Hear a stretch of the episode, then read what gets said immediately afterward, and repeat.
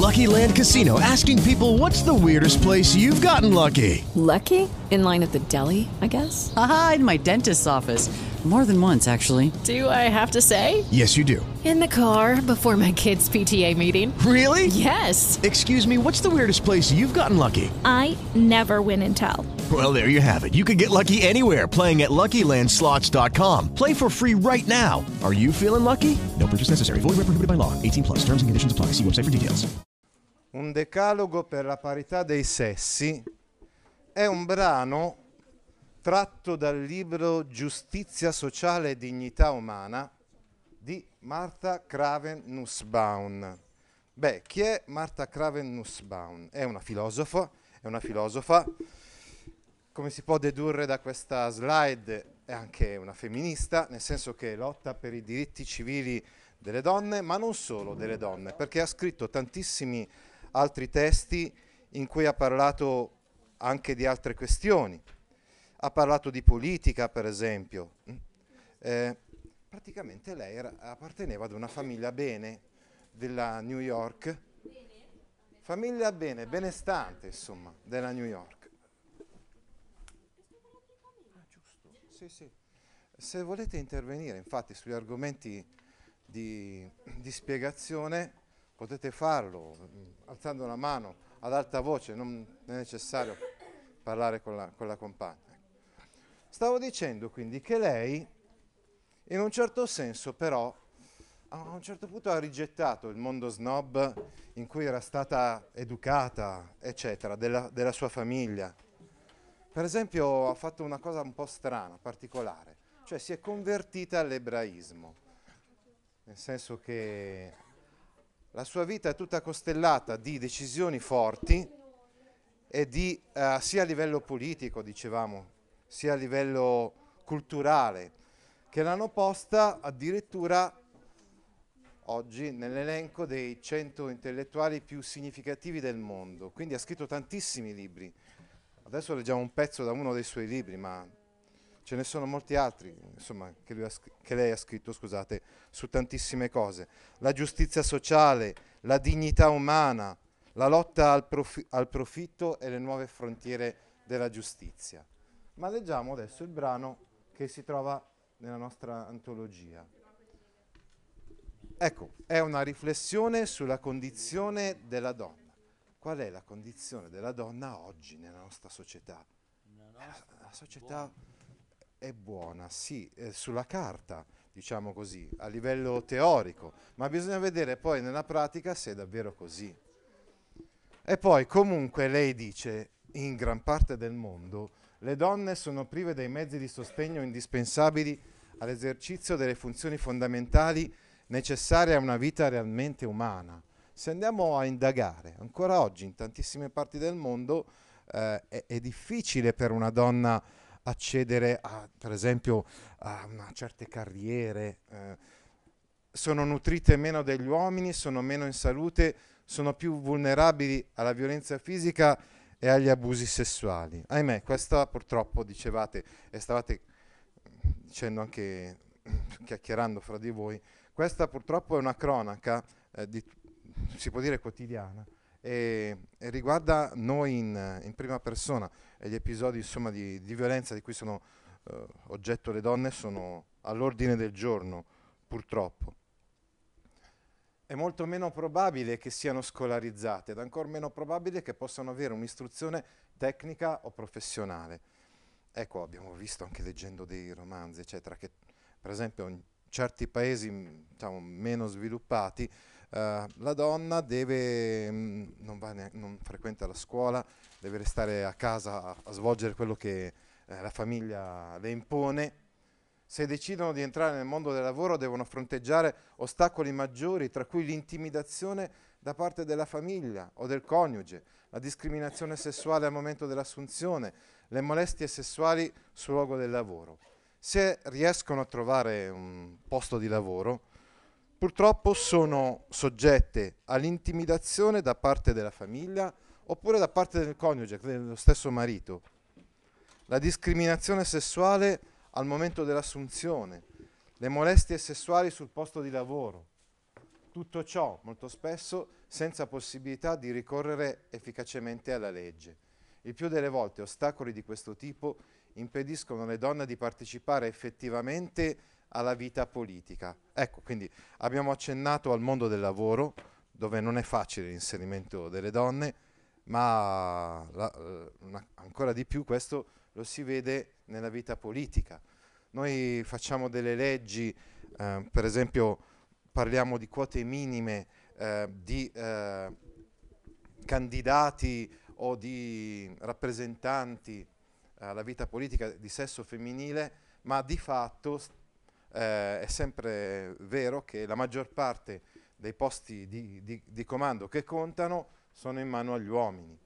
In molti paesi esse non godono di piena eguaglianza di fronte alla legge. Pensiamo ad esempio al percorso difficile eh, da questo punto di vista che le donne devono affrontare in paesi del Medio Oriente oppure nella Cina. Non hanno gli stessi diritti di proprietà degli uomini, gli stessi diritti di stipulare contratti, gli stessi diritti di associazione, movimento e libertà religiosa. Per esempio quando si fanno i contratti, no? eh, una famiglia acquista una proprietà, il più delle volte in tantissimi paesi automaticamente ciò vuol dire che, che l'uomo che ha queste responsabilità e quindi anche questi diritti, mentre la donna decisamente di meno, generalmente parlando. Oberate spesso dalla doppia giornata lavorativa. Ecco, sono sotto il peso di una doppia giornata lavorativa, perché nel momento in cui una donna decide di lavorare, nello stesso tempo non lascia quello che è il lavoro domestico, il lavoro di casalinga eh, e generalmente il ruolo che svolge, quindi il lavoro, il carico di lavoro che svolge la donna all'interno della famiglia è maggiore rispetto a quello dell'uomo. Poi eh, ci stiamo evolvendo e stiamo uh, capendo che è sempre più giusto che siano anche gli uomini a, a, fare quello che si deve fare insomma in casa, in famiglia, ma di fatto diciamo così il retaggio, che vuol dire la tradizione, uh, fa sì che siano sempre loro di fatto ad avere un carico maggiore. Questa doppia giornata lavorativa somma la fatica del lavoro esterno con la totale responsabilità del lavoro domestico e della cura dei bambini. Sono private della possibilità di trovare momenti ricreativi in cui coltivare l'immaginazione e il pensiero. Questa filosofa, eh, questa filosofa dice, perché ci sia la libertà è necessario che ci siano, uh, che ci siano le condizioni economiche, questo l'abbiamo detto sin dall'inizio della, uh, della lezione, è necessario anche che ci sia il tempo il problema delle donne è questo, che spesso non hanno il tempo per dedicarsi ad altro, perché sono troppo impegnate anche nel lavoro di casa. Ecco il motivo per cui questa filosofa, Martha Craven Nussbaum, stila una specie di elenco, un decalogo, sono dieci punti, per meglio evidenziare le proprie affermazioni. Eh, questo elenco permette di aggregare intorno a singoli temi richieste, proposte, idee, perché le, le cose cambino, perché finalmente le donne possano acquisire questa, tra virgolette, parità dei sessi che noi sbandieriamo, uh, però poi di fatto non realizziamo. Abbiamo anche un ministro per, la, per le pari opportunità, ma proprio il fatto che ci siano queste iniziative testimonia di come ancora non siamo arrivati a questa effettiva parità. Dice infatti Marta, l'elenco che qui propongo serve a fornire la struttura portante per la valutazione della qualità della vita e della progettazione politica e mira a selezionare capacità di importanza centrale per ogni vita umana. Ecco quindi, alcune tematiche, dieci tematiche, sono scritte qua in corsivo, sulle quali occorre lavorare, perché effettivamente la donna uh, non, sia più, diciamo, a un livello inferiore rispetto all'uomo, nella, nella società, nella nostra società, nella vita politica, nella vita del lavoro, eccetera. Anzitutto, vita, avere la possibilità di vivere fino alla fine una vita umana di normale durata, di non morire prematuramente, o dopo che la propria vita sia stata limitata in modo tale da essere indegna di essere vissuta. Ecco, qua possiamo riferirci ad esempio alle difficoltà eh, della donna eh, nel momento in cui per esempio deve partorire, eh, c'è una percentuale ancora troppo elevata di mortalità, soprattutto in, in paesi, per fortuna l'Italia è uno de, dei paesi in cui questa percentuale è bassissima. Eh, però è chiaro che bisogna lavorare perché mh, non ci siano più questi rischi, che siano ridotti al minimo i rischi, ad esempio del parto. Adesso ho fatto l'esempio del parto, però eh, lei fa un discorso in generale eh, sulla, sul diritto alla vita della donna eh, che possa vivere quindi in maniera dignitosa una vita che sia degna di essere vissuta, non limitata in alcun modo. Poi, secondo punto, la salute fisica. Per poter godere di buona salute, compresa una sana riproduzione, poter essere adeguatamente nutriti, avere un'abitazione adeguata.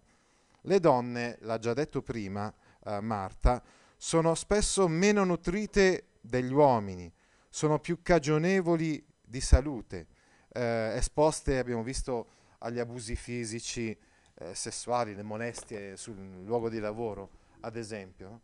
Eh, tutto questo può minare eh, eh, insomma, la dignità, senz'altro, e anche la salute della donna.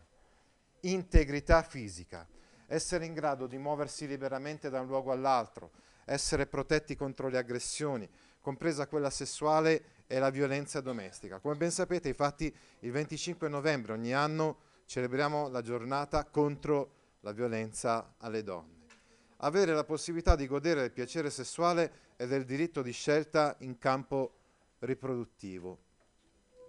Poi ancora, sensi, immaginazione e pensiero. Poter usare i propri sensi per immaginare, pensare, ragionare, avendo la possibilità di farlo in modo veramente umano, ossia in modo informato e coltivato da un'istruzione adeguata, comprendente alfabetizzazione, matematica elementare e formazione scientifica ma niente affatto limitata a questo.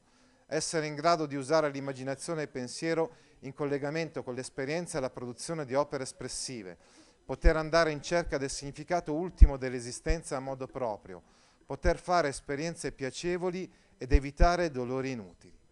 Qui vi volevo fare degli esempi significativi. È successo per esempio che delle scrittrici o delle artiste o delle pittrici, eccetera, siano state costrette nel corso degli anni, ancora pochi decenni fa, ancora nella nostra società, ad assumere un nome maschile per poter essere valorizzate all'interno del loro campo. Perché se mantenevano il loro nome femminile non sarebbero state adeguatamente valorizzate. Questo è un esempio di, di discriminazione. Chi è che sta Marta Nussbaum insiste tantissimo su questo. La libertà di pensare, di ragionare, è la questione della formazione. Ad esempio, facciamo un discorso, un discorso relativo alla scuola. Quando parliamo di scuola dobbiamo dire che le donne generalmente sono più diligenti nel loro percorso scolastico e hanno spesso dei voti maggiori rispetto agli uomini, nel, proprio nelle, nelle, nostre, nelle nostre scuole. Poi però che cosa succede? Succede che non si indirizzano verso certe facoltà di carattere scientifico-tecnologico, ci sono meno donne ingegneri diciamo, che, che uomini, e quindi non si inseriscono a livello del mondo del lavoro in ruoli di vertice, in ruoli di grande creatività, indipendenza e valorizzazione anche economica. Quindi quando lavorano poi di fatto e questo anche una percentuale, è una, una statistica che vi sto riportando, anche se in modo molto generico, quando lavorano di fatto le donne percepiscono uno stipendio inferiore rispetto agli uomini. Com'è possibile questo? Loro quando sono a scuola vanno meglio degli uomini, no? Quando invece si tratta di, eh, di, di lavorare e inserirsi nel, mo- nel, mondo del lavoro percepiscono di meno, proprio per via di questo retaggio per cui le posizioni di vertice in genere sono affidate agli uomini. Occorre lottare contro questo, ci dice Marta Nussbaum. I sentimenti, poter provare affetto per cose e persone oltre che per noi stessi, amare, amare coloro che ci amano, che si curano di noi, soffrire per la loro assenza. In generale, amare, soffrire, provare desiderio, gratitudine e ira giustificata. Non vedere il proprio sviluppo emotivo distrutto da ansie e paure eccessive o da eventi traumatici di abuso e di abbandono. Ecco, scusate, certe volte Marta Nussbaum Craven sembra esprimere delle ovvietà. Come poter amare, poter provare sentimenti non è qualcosa di scontato?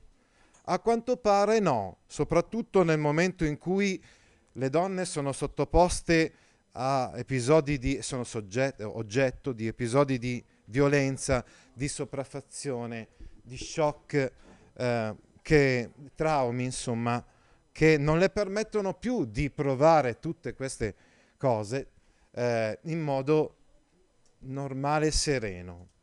Ragion pratica. Qui dobbiamo fare riferimento un po' a Kant perché questa, questo termine ci fa venire immediati, immediatamente in mente la critica della ragion pratica, che è uno dei testi fondamentali di Kant, che è un filosofo illuminista. È praticamente il pensiero applicato all'attività concreta, all'azione del mondo. Quindi già prima ha detto la donna deve avere il diritto di pensare, ma attenzione, questo pensiero poi applicato nella realtà. Esempio, essere in grado di formarsi una concezione di ciò che è bene e impegnarsi in una riflessione critica su come programmare la propria vita. Ciò comporta la protezione della libertà di coscienza. Ecco, richiamo anche questo, Marta, anche questo aspetto. L'appartenenza, nel senso, la coscienza di far parte di un gruppo, di una comunità, che si divide per Marta in due aspetti. Il primo, poter vivere con gli altri e per gli altri, riconoscere l'umanità altrui e mostrare preoccupazione per il prossimo, impegnarsi in varie forme di interazione sociale, essere in grado di capire le condizioni altrui e provarne compassione, essere capace di giustizia e di amicizia. Tutelare questa capacità significa tutelare istituzioni che fondano e alimentano queste forme di appartenenza e anche tutelare la libertà di parola e di, asso- di associazione politica. Poi ancora, avere le basi sociali per il rispetto di sé, per non essere umiliati, poter essere trattata come persona dignitosa, il cui valore è uguale a quello altrui. Questo implica a livello minimo protezione contro la discriminazione in base a razza, sesso, tendenza sessuale, religione, casta, etnia, origine nazionale. Ecco, dicevamo, una sorta di decalogo che fa ci fa venire in mente la Costituzione, vale a dire la riproposizione di quelli che sono i diritti fondamentali dell'uomo e della donna. Altre specie, essere in grado di vivere in relazione con gli animali, le piante, col mondo della natura, provando interesse per esso e avendone cura. Il gioco, poter ridere, giocare e godere di attività re- ricreative. Anche questo ci sembra una cosa assolutamente scontata, ma dovete sapere che le donne in certi paesi praticamente non hanno tempo per giocare neanche quando sono delle bambine, perché sono subito costrette a lavorare o a darsi da fare, ad esempio, per la famiglia. Infine, controllo del proprio ambiente politico, poter partecipare in modo efficace alle scelte politiche che governano la propria vita, godere del diritto di partecipazione politica, delle garanzie di libertà di parola e di associazione e controllo del proprio ambiente materiale, aver diritto al possesso di terra e di beni mobili, non solo formalmente, ma in termini di concrete opportunità, avere il diritto di cercare lavoro sulla stessa base degli altri, essere garantiti da perquisizioni o arresti non autorizzati. Sul lavoro essere in grado di lavorare in modo degno di, di un essere umano, esercitando la ragion pratica, quello che vi ho detto prima. No? Quindi libertà di pensiero applicata però nella, nel lavoro o nella vita di tutti i giorni e stabilendo un rapporto significativo di reciproco riconoscimento con gli altri lavoratori. Allora, come abbiamo detto, spesso purtroppo le donne non godono degli stessi diritti del, degli uomini. Per esempio, riguardo alla proprietà, e qui Marta alla fine di questo decalogo ci ricorda che invece È giusto che anche le donne possano possedere terra o beni mobili, possibilità di stipulare contratti, di associarsi, di professare una religione, di muoversi.